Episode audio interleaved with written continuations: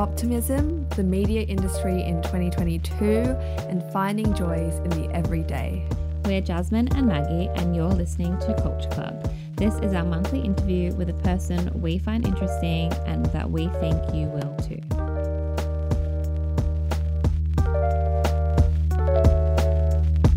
We acknowledge that the Wurundjeri Woi-wurrung people are the traditional custodians of the land upon which we live, work, and record this podcast.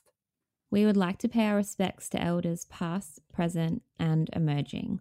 Always was, always will be Aboriginal land. Culture, feminism, internet trends, fashion, burnout, and more. These are topics that we love talking about here at Culture Club and we're not alone in our obsession of dissecting these issues. Today, we're joined by the truly wonderful Wendy Syfret. She's currently the editor in chief of RIISE, a new lifestyle editorial platform with a focus on style and sustainability. Before that, she was a managing editor of Vice Asia, the head of editorial for Vice Australia, and the Australian editor of i-D. She's also written two books The Sunny Nihilist and How to Think Like an Activist such career goals if we can girl boss for a moment. Welcome, Wendy. Thanks so much for joining us today. Thank you for having me, guys. I'm so excited. So, tell us about yourself outside of work, which we will get into very shortly. What do you like? What do you like doing? Who is Wendy?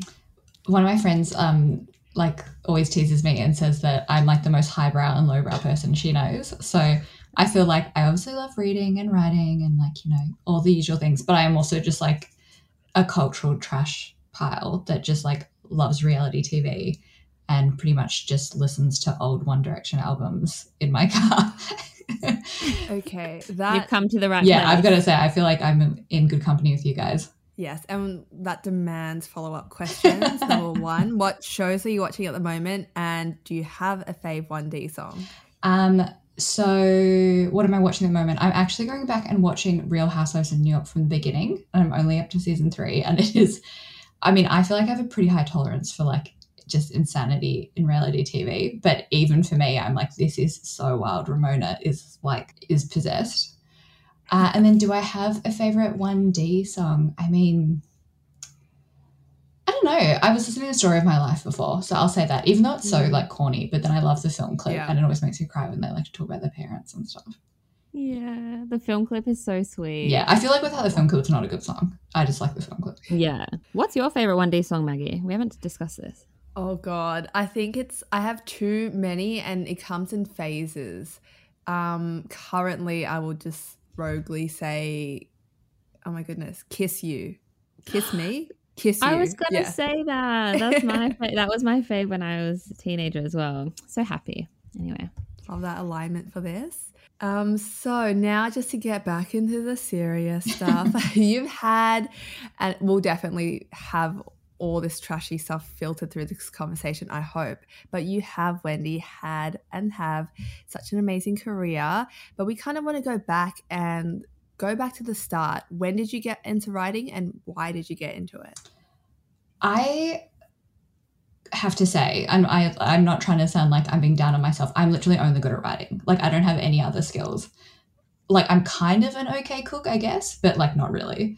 Um, so it, was kind of easy for me because I never really wanted to do anything else. And I never really excelled at anything else. And I, there was never anything other than the fact I wanted to be a ballerina for like longer than was appropriate and an adult should have taken me aside and like have it had a talk with me um, you know when i was a little kid i wanted to write plays and then i wanted to be a poet and then i wanted to work for rolling stone because i saw almost famous and then i wanted to work for vogue because my dad bought me a vogue at the Mount Waverley news agency um, so i feel like i've always kind of been in this space. I've just sort of like maybe refined the kind of writing i wanted to do and it sort of changed over time. But I, my brother and sister are both like very smart and very brilliant and you know had a lot more soul searching growing up about what they were going to do. And i think people always asked if i was like jealous of them. And i was like no it seems like so stressful to be like multi-talented. You have to make so many decisions. I just had one path. And did you study um journalism or writing at uni? I did. I actually did journalism at Monash. Uh, and it's funny, obviously, so many of my friends are writers now. Pretty much everyone I hang out with is a writer. I think I'm the only one who studied journalism, and I think I'm the only person who was in my journalism course who still works like in classic media. Uh, That's interesting. Which I don't know what this says about journalism courses or the journalism industry. Mm-hmm. Mm. I too am a post Monash media comms. They've rebranded it too, but I specialize in journalism. Um, so yeah, rare breed for a Monash alumni. It's usually the old RMIT. I know those Melbourne RMIT kids kind of coming crashing in, but I mean, I read Monash. I had a good time. I say that I failed like first year uni because I was just like such a dirtbag, but I still had a good time. Mm, those bloody RMIT students, so bad. Not this one over here. Tell us please, about RIISE, which is such an exciting venture. Um, what are you hoping to achieve with this digital publication? And if people haven't heard of it, how do you describe it? Yeah, so I, I keep on saying I'm new at RIISE, but I guess I'm not that new there anymore. So it is a multi platform media company, which I know everyone loves saying. Um, so there's the editorial side, which I run, but we also have an e-commerce um, store a branded content section. Uh, we're doing all this like really cool TV development stuff. But pretty much the way I look at it is, as I love to say, climate change has a bit of a communications problem. It's, you know, you have this sort of disconnect where I feel like so many people around us are alert to it but aren't engaged in it. Like you kind of understand the science, you know you should give a shit about it, but then either it's too scary to actually get up and do anything about, or it feels so disconnected from your life. I mean, sadly, at the moment, I think it doesn't feel disconnected from our lives because sometimes the news really shoves it into your reality.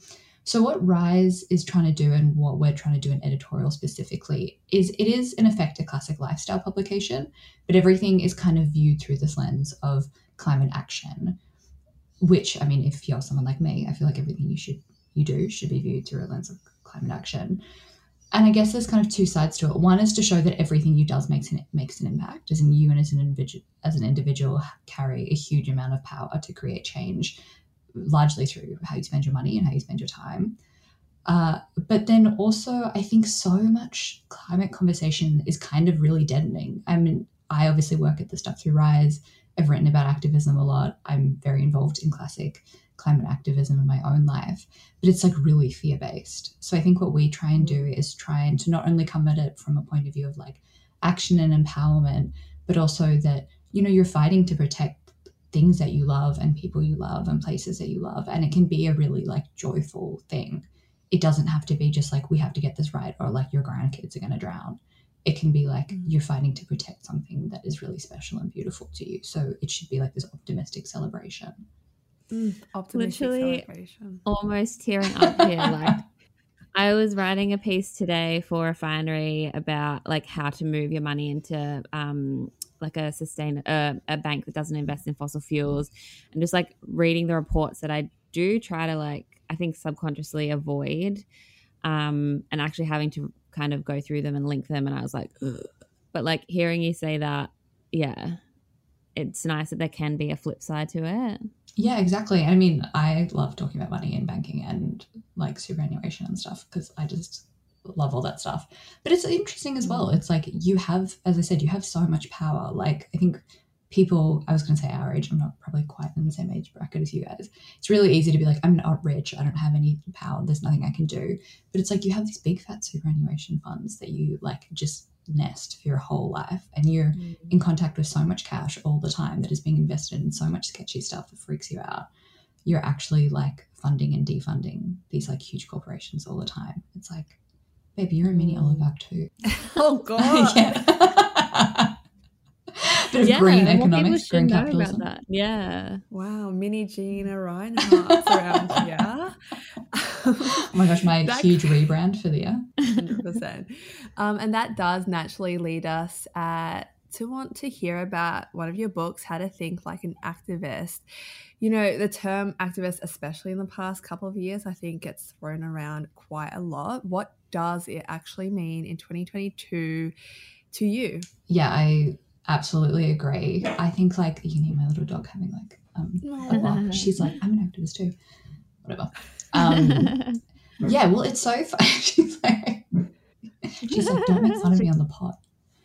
Um Well, it's so true. I mean, like you used to think like what's an activist and it was someone chaining themselves to like the gates of a nuclear power plant. But I think the evolution of like the cult around activism is so interesting to me because in some ways it's really amazing that like it, I, I was saying to someone a while ago, it used to be like, I'm a model slash actress. And now it's like, I'm a model slash actress slash activist. Like it's become mm. this kind of like very cool thing to be, which in some ways I love because I mean, obviously you want people fighting for what's right to be something that's fashionable and aspirational. But I think it's also really kind of created this barrier into people feeling like they can use the term because if you're not, you know, Greta Thunberg, I think people feel like there's sort of a fraud in it, and there's so much like imposter syndrome like built into it. And I know even when I was writing the book, I people would say would call me an activist, like in references or if I was on panels and things, and I always felt like I had to kind of like correct them. And it was kind of an interesting process to interrogate probably my own anxieties about being called an activist and my own yes sense of being an imposter, but also like what does that word even mean? Like I mean, an activist is someone who is performing an action. So I would say like I'm at the stage now where I'm like, if you are doing any kind of climate work or any kind of work that you believe in, you're an activist. And we should really be trying to like make the word way more casual. And it's not this thing. It's not like you've got to get your master's degree to use the term and like, you know, have it on your voters record. It's like if you want to call yourself an activist, you're an activist. It's interesting you say that because I feel like I've seen a lot of talk around the opposite of that. Like people being like, if you're not an expert in this field, you shouldn't call yourself an activist because um, you're not doing as much work as other people. Uh, what do you think about that, that kind of to me, um, rhetoric? Like, I just get really funny about like gatekeeping in spaces like this. Mm. And it's like, as I said, it's really hard to get people to engage. I mean, I'm always talking about it from the point of view of climate action because that's my experience. But obviously, like, I'm sure a lot of people listening feel connected to different kinds of activism. I just think it's, again, it's so hard to move people from like informed to engaged why would you put up another barrier to say like okay we need like you know soldiers in this fight but you're not exactly the right kind of soldier to me. And mm. you know maggie we were chatting about this the other day but i also just really hate perfectionism in pretty much any part of my life. Like my house isn't perfect my hair isn't perfect my relationships aren't perfect. And i don't like the idea that you have to kind of like fulfill something perfectly to participate. And in environmentalism, I think it's really dangerous because it's not only, you know, people not wanting to call themselves an activist, but I think it's kind of created this toxic subculture where a people don't want to publicly be engaged in stuff because they're afraid that they're going to get super criticized. And I mean, that goes for individuals, but also brands and people who do hold a lot of power. But I think it also kind of cultivates this like gross reaction within ourselves. I know I do it a lot where you see someone trying to do something and i always have like this gut instinct that you kind of want to shit on it mm. and i have to like mm. consciously stop myself doing it and i think that that's just like this kind of weird habit we've all picked up somewhere do you think it could be something to do with, I guess, a tall poppy syndrome that we kind of have in Australia? Or is it something to do with social media that's made us more cynical? Like, why do you think we are so skeptical of this? Yeah, I think about this all the time. I think that, I mean, there's no one answer. Like, there are probably a zillion answers to why we're like this. I think we are cynical because we see so many bad actors around us. And, you know, again, talking about environmentalism, I think we're all getting pretty switched on to greenwashing. And I mean, there are a lot of people who wear like the activist title really lightly and call themselves activists and, you know, get all these opportunities to speak on panels and get like weird brand deals with like H&M and stuff. And you're just like, this person is kind of wearing the most important thing in my life as a LinkedIn notification. Um, but I also, I mean, I can only really speak for myself. And when I interrogate that reaction in my own, I guess, mind and body, I think it also ties into a lot of personal sense of kind of like, I don't want to say shame because shame is like a very destructive feeling, but I think it's a lot easier to see something and say like well that's shit because of x and then be like well why aren't i doing that because of y? So i think it can be like an easy way to deflect maybe like criticism that or like self-reflection that you should be taking onto yourself. You can just like trash something else and then move on with your life. Mm, yeah very true. And what are some tips for these people who might want to get involved with causes they care about, but they might feel overwhelmed by the things we're talking about, the social media stuff, or they just might not know where to start? Literally, I was in an activist meeting a couple weeks ago and we were talking about this, like this barrier to entry. I think that again, this idea of like being perfect, like you think like, well, I've only ever been to like one protest and I don't understand all the science and I haven't read the latest IPCC report, so I can't go down. I'll tell you right now, every single organization is gagging for help. Like they're just mm. desperate for new people. They don't care like what point in your journey you're on. They a just need like the physical help. I think also everyone is so desperately trying to connect to new networks and like bring in new people and new communities. It's like your value isn't just you, it's like all your friends. It's a conversation you have with your parents at Sunday night dinner. It's the stuff you put on your Instagram. Like you are such a valuable resource. Um, and I know I'm always like trying to get people to join my things. And I can tell you, I have never once in my whole life had someone like DM me saying, Can I come to a meeting or can we get a coffee and talk about something? And been like, Ew, not this person. I'm always just like, Oh, thank God. Like, I'm so desperate for like a bit of help. Please come along. Um, so I think these barriers, I mean, they exist because a lot of the stuff we participate with online. And I think you have this idea that somewhere there's this group of like, super cool kids with like expensive haircuts who are having like secret meetings where they're all like perfectly discussing like their climate action that like that room doesn't exist. It's just people kind of texting their friends begging them to come to a meeting. Mm. so like just do it. Like just get involved. And also like maybe do it with a friend. I know that's like a very simplistic answer but you know i i know a few years ago some girls and i we started it was kind of like a climate emotional support group where we just would literally have lines and just be like, I have all this fear and these like bad feelings and I don't know what to do with them. And I like can't keep talking to my partner about it. And then we that slowly became a group and we were like, well, let's just start doing stuff together. And I mean, we eventually started holding fundraisers and kind of like doing more formal events. But a lot of it was just being like, okay, I know there are five people on my phone that if I want to go to a talk or a protest, or I want to like just pitch up cold to this meeting, I'll have someone to talk to. You know, I always say if you feel uncomfortable, someone else probably feels uncomfortable too. With my next question, um, if you're not comfortable talking about it, that's completely fine. But I'm wondering, you're talking about this climate emotional support group, and I think uh, the conversation about having kids comes up as well, and you are a soon-to-be mum. Can you talk to us about this? Yes, I actually love talking about this, and I have I've been kind of meaning to write about it, and I haven't really got to it because I feel like it's such a big topic.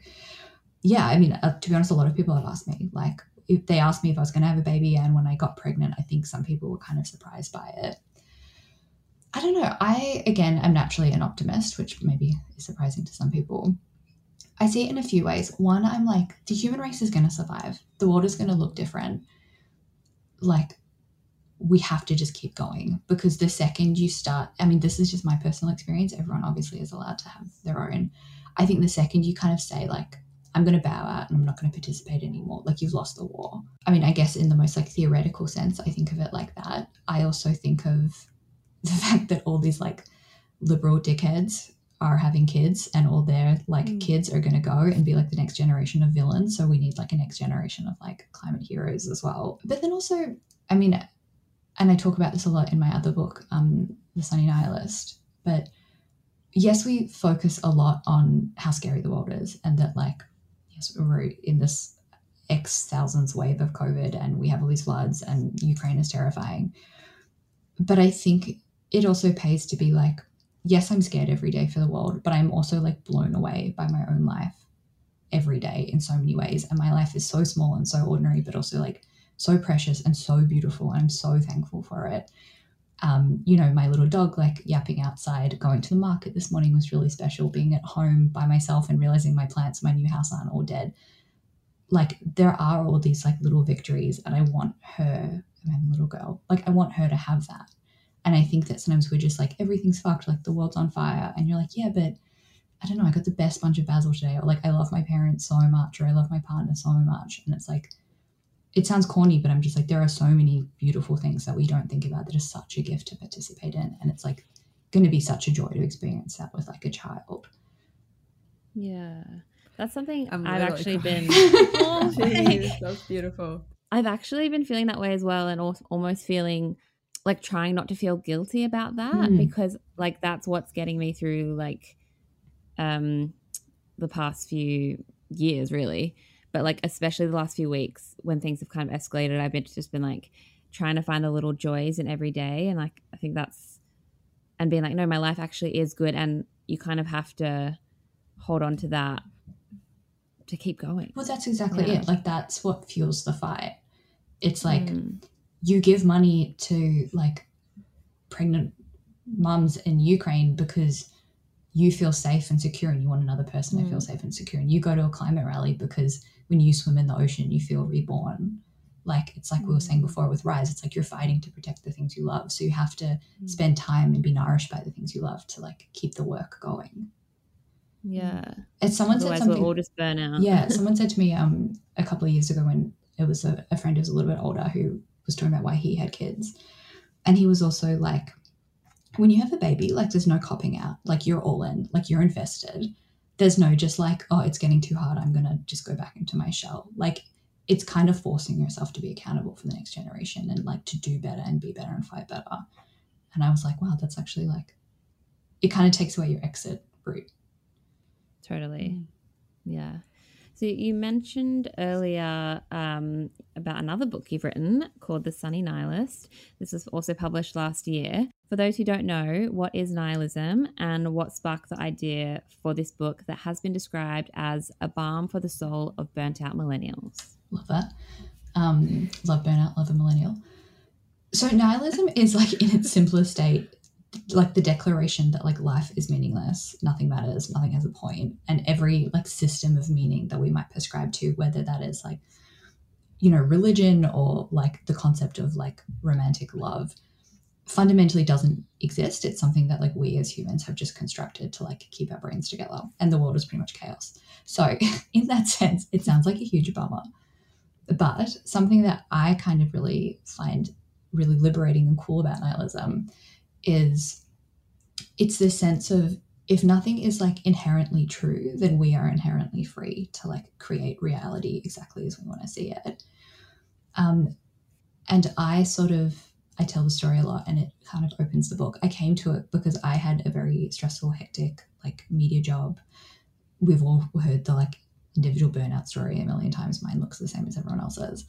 And I was walking home from work one day and I was literally like about to have a panic attack because I was just like so overwhelmed by my job and my life and all this stuff. And I just had this like flashing realization moment where I was just like, oh my God, like who cares? One day I'm going to be dead. And like no one is going to give a shit about any of this. No one is going to remember me. No one is going to remember like that bad meeting I had or like the mm. spelling mistake I made in the EDM. And I think it was one of those things where it's like you think that a realization like that would be crushing but it was just so liberating to me. and It made me feel so much better. And I was very much like, what this feeling? Um, so I kind of started exploring it and I came to nihilism and I discovered Nietzsche and then got into existentialism as well. And again, all these texts that had always been presented to me through kind of the lens of like guys on Reddit that seemed super grim. But when I went back to the source material and actually read it for itself, I was like, this is actually like this very liberating, very like revolutionary way of thinking. And the book kind of explores, I guess, the liberation of the sense of when you stop trying to make everything a thing, it kind of centers you into like the immediacy of your own life, which we've been sort of talking about already, like the swimming in the ocean, the pleasure of a big fresh bunch of basil or whatever, whatever. Um, but then also, it's kind of like when you start seeing, I don't know, it's like when you start seeing the outlines of why your life is drawn the way it's drawn and you start asking like wait who drew all these things here? And who says that i'm supposed to feel this way and think this way? You start interrogating all these things that you thought were like inherent rules of like how to be a person. It can be kind of mind-blowing. And then suddenly you're like okay well yeah why do i believe what i believe about love? Why do i believe what i believe about work or religion um, or like what i watch on tv and I think once you start deconstructing those kind of ideas, again, you can get to a place when you can be like, well, maybe I can actually just redefine all these parameters in my own life as to what actually brings me pleasure and happiness and joy. Wow. That is really refreshing to hear. I personally hadn't heard of nihilism put that way before. Um, it was always that grim kind of end of the world, nothing matters, but not in a good way. um, yeah, I think when you were mentioning uh, this before, I think what's really interesting uh, for Jazz and I, as two people kind of at the beginnings of their media career, is this concept of work and career and achievement. Like we hold these things to such high esteem. Why do you think we as a society, as a Western society, do this? Yeah, I I mean, I think about this all the time. I think that it's really human to kind of want like parameters and binaries because there's this sense of like, I want to live my life right and I want to have a good life.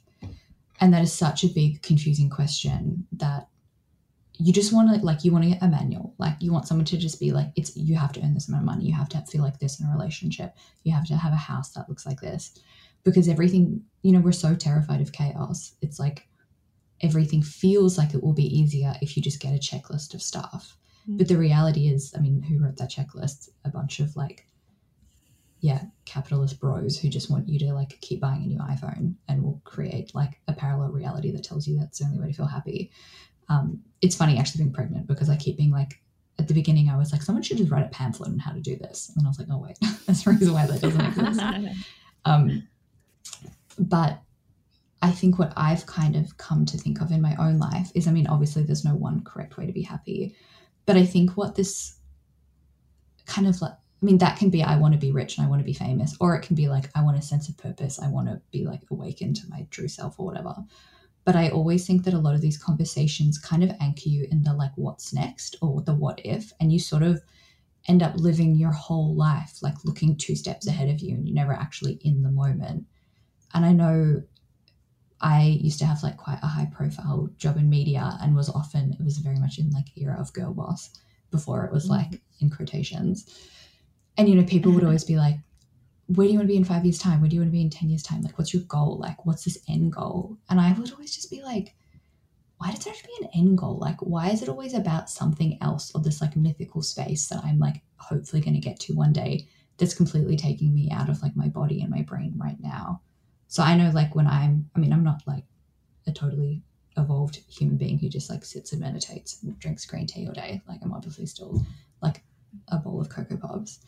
Um, but I know what I kind of try to ask myself now to break out of that like habitual like obsession with like success and like you know proving myself is I just say like how do I want to feel like every day mm. and then like what can I do mm. today to get me closer or further away from that feeling and then try and make decisions like that and I mean I don't know my life's going okay now I haven't had a panic attack in a while I was going to say that's something I feel like I learned during the pandemic. Um, and now I'm really consciously trying to like be in the moment because I'm 25 now and I like look back to the last like five years and I'm like, it just went by so quickly. And I know the next five years, the next five years will go so quickly. So I'm like, no, like I'm here now. I'm in this, like I only started a new job a few months ago. So I'm like trying to be really in it and not like, oh, when's the next promotion or like what title do I want or whatever. I'm like, this is my job now and like still achieving, but like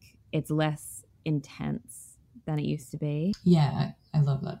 My question is Do you think that the pandemic has slowed this a little bit, or do you think the cogs are turning again to put us like right back into that like frantic capitalist burnout energy? Yeah. I mean, I wrote this book during the pandemic, and like so much of it, like it's like super clear. It's like all the examples of me just like walking around empty fields by myself, like listening to stuff on my headphones. Um, I think the thing that I learned in the pandemic and when I speak to my friends and like observe stuff around me, I think a lot of people had a similar kind of awakening where it's like, yeah, we've been given this kind of like path of like these things will protect you, these things will keep you safe, these things will make you feel good if you have like a job and a partner and a BMI of whatever. And then I think like the world actually fell apart and none of that shit did anything. Like it did not help you at all. Your job did not make you feel better. You probably lost your job. It's like all the performance and all the accolades and attention and everything that you thought was like, yeah, being the scaffolding of like in a life just dissolved. And I know for me, like when when you think about like what got you up in the morning and what you really missed and you were like dragging yourself through to try and experience again it wasn't like acing like a work presentation or like being on a 30 under 30 it was like sitting with your mom in the backyard or like swimming in a river that was more than 5 k's from your house.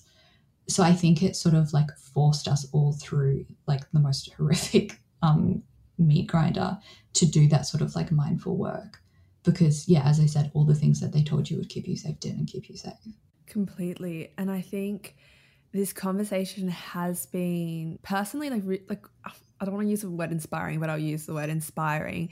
And it's really lovely the way that you've re- I guess reframed these structures in our life. And it's all well and good, obviously, to be like, let's all be present, right? But of course, when we kind of take into like race structures, class structures, and people who might not have this ability to live like this, what what do you kind of say to that? Yeah, hundred percent. And I thought about that a lot when I was writing my book.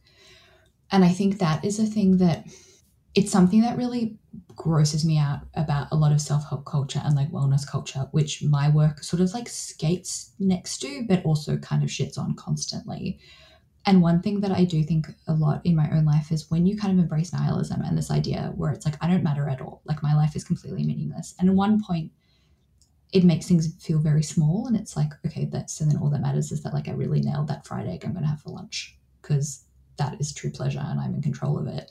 But then also, you know, we are human beings and we have to get up and do things every day, and you do have to find something to fill your time.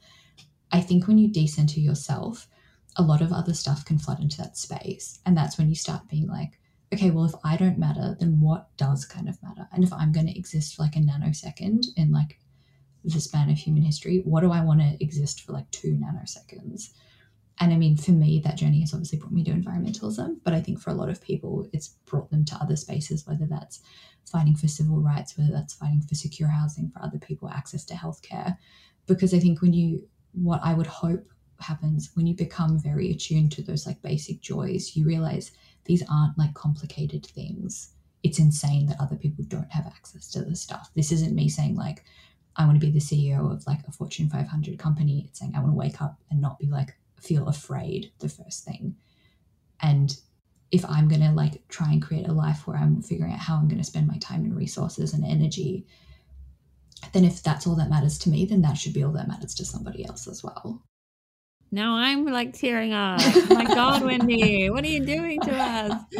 I feel like we needed this conversation a lot, obviously. Yeah, that's so, so beautiful.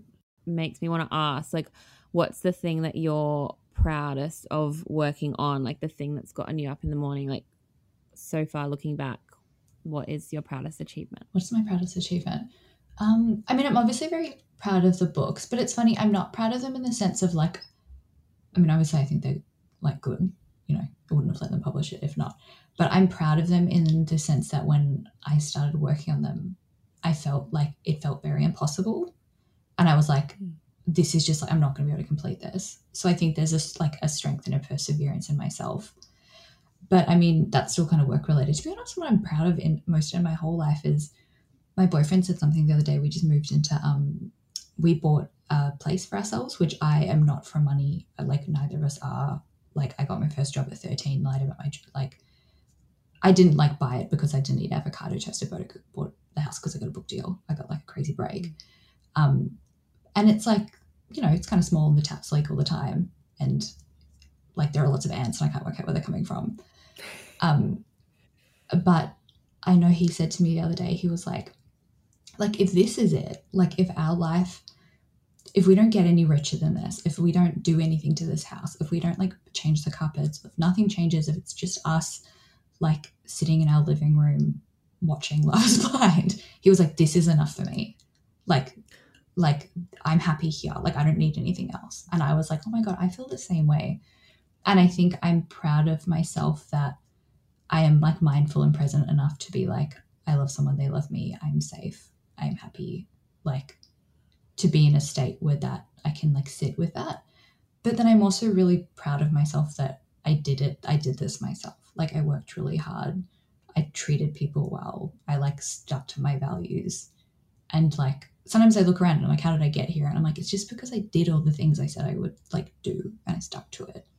And I didn't like, I'm not saying that like, you know, work really hard and you too can buy a house. But I was like, I'm at a point of like happiness and security with the people around me because I'm like, I really love my partner and I treat them with respect. I really love my friends.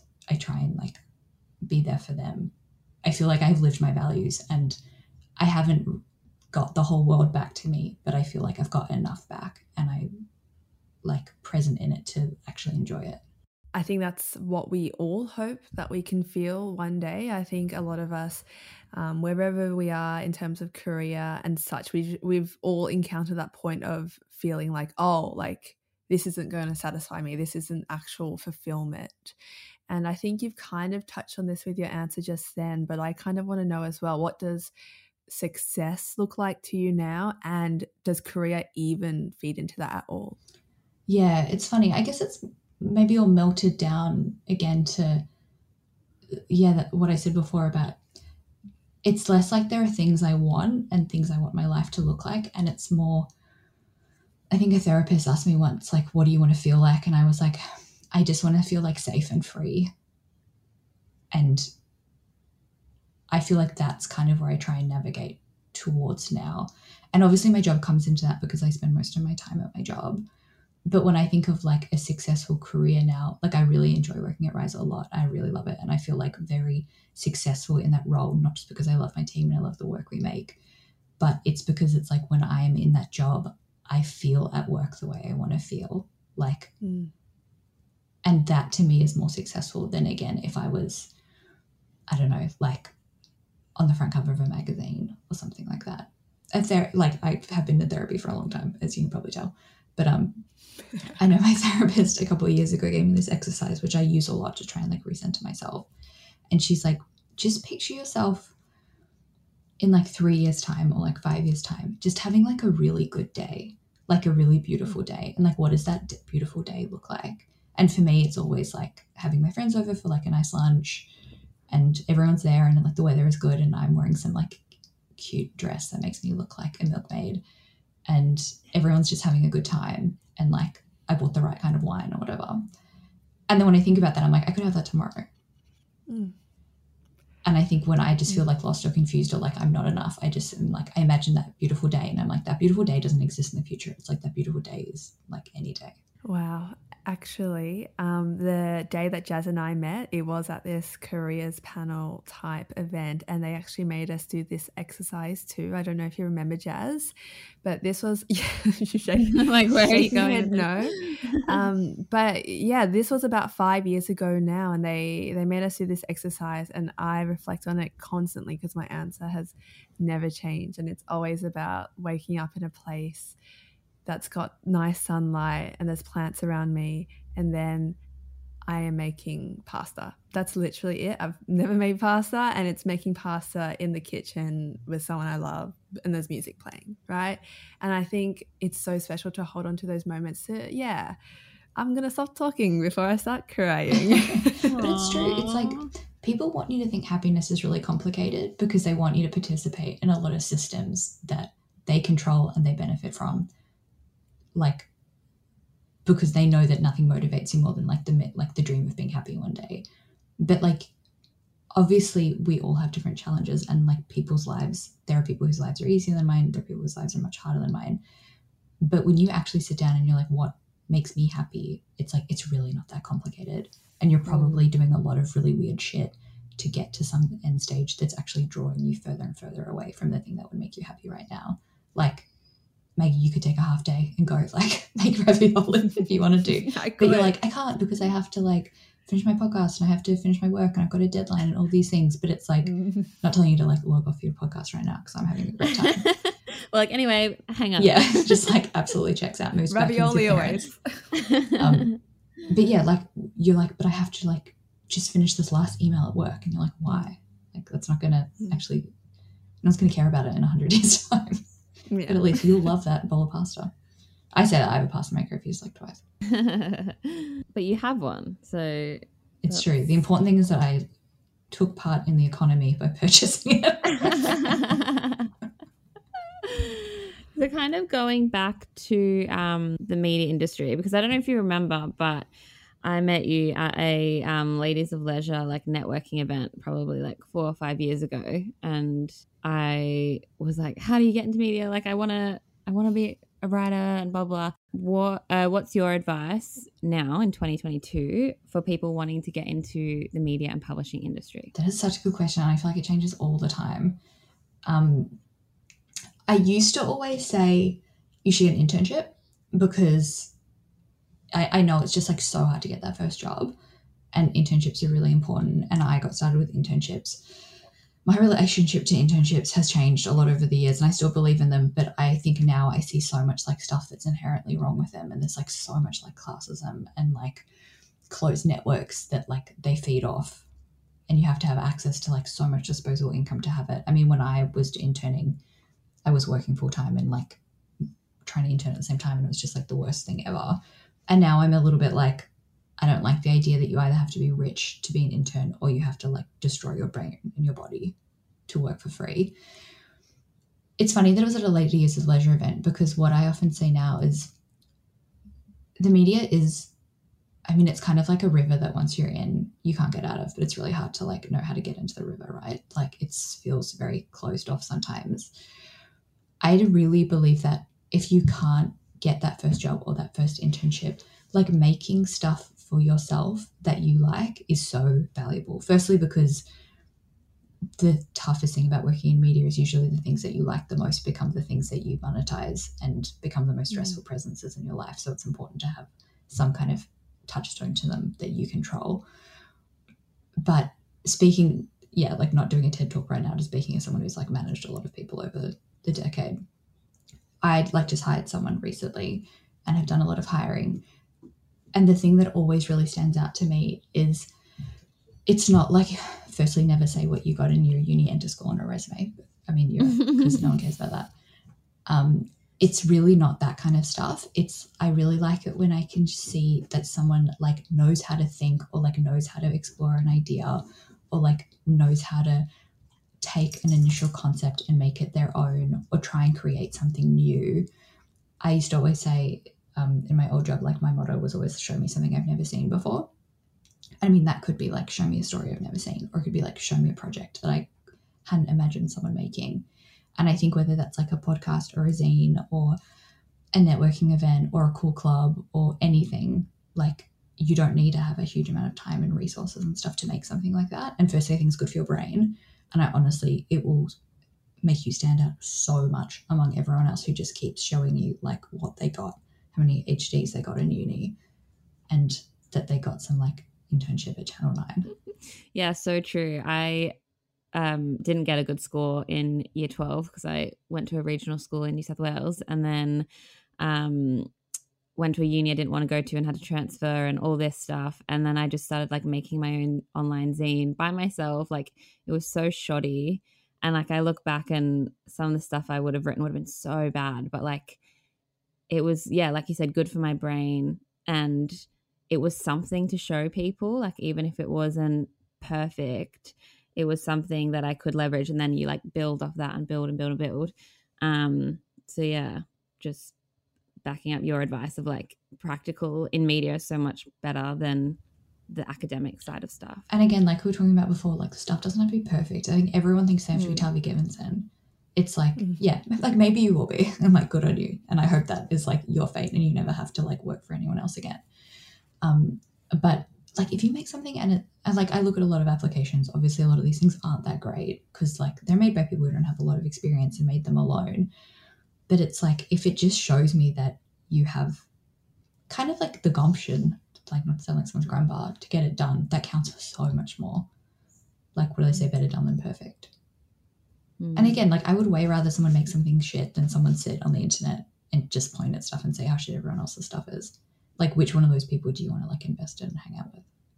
You have left us with so much goodness, so much wisdom, and some great advice as well, Wendy. Um, it's honestly been such a pleasure chatting with you. Thank you so, so much again yeah, if people want to find more of your work or interact, where can they find you? Uh, so wendysyfret.com is my website that has everything. Uh, you should check out RIISE, It's R-I-I-S-E dot world. It's a very cool, chill website. I feel like it's a nice place to spend time and soothe your brain. Uh, and then pretty much on socials, I'm Wendy Wens, which was childhood nickname that you start plugging into the internet mm. when you're 13 and you get stuck with it as your professional moniker for the rest of your life. Um, but thank you so much for having me, you guys. I said this before we started, but like, I do love this podcast. You guys are so great. I find you guys so inspiring and so cool. It honestly was like a real thrill to be invited. Stop it. Thank you so much for the chat. Bye. Bye. Bye. I want that to be my ringtone.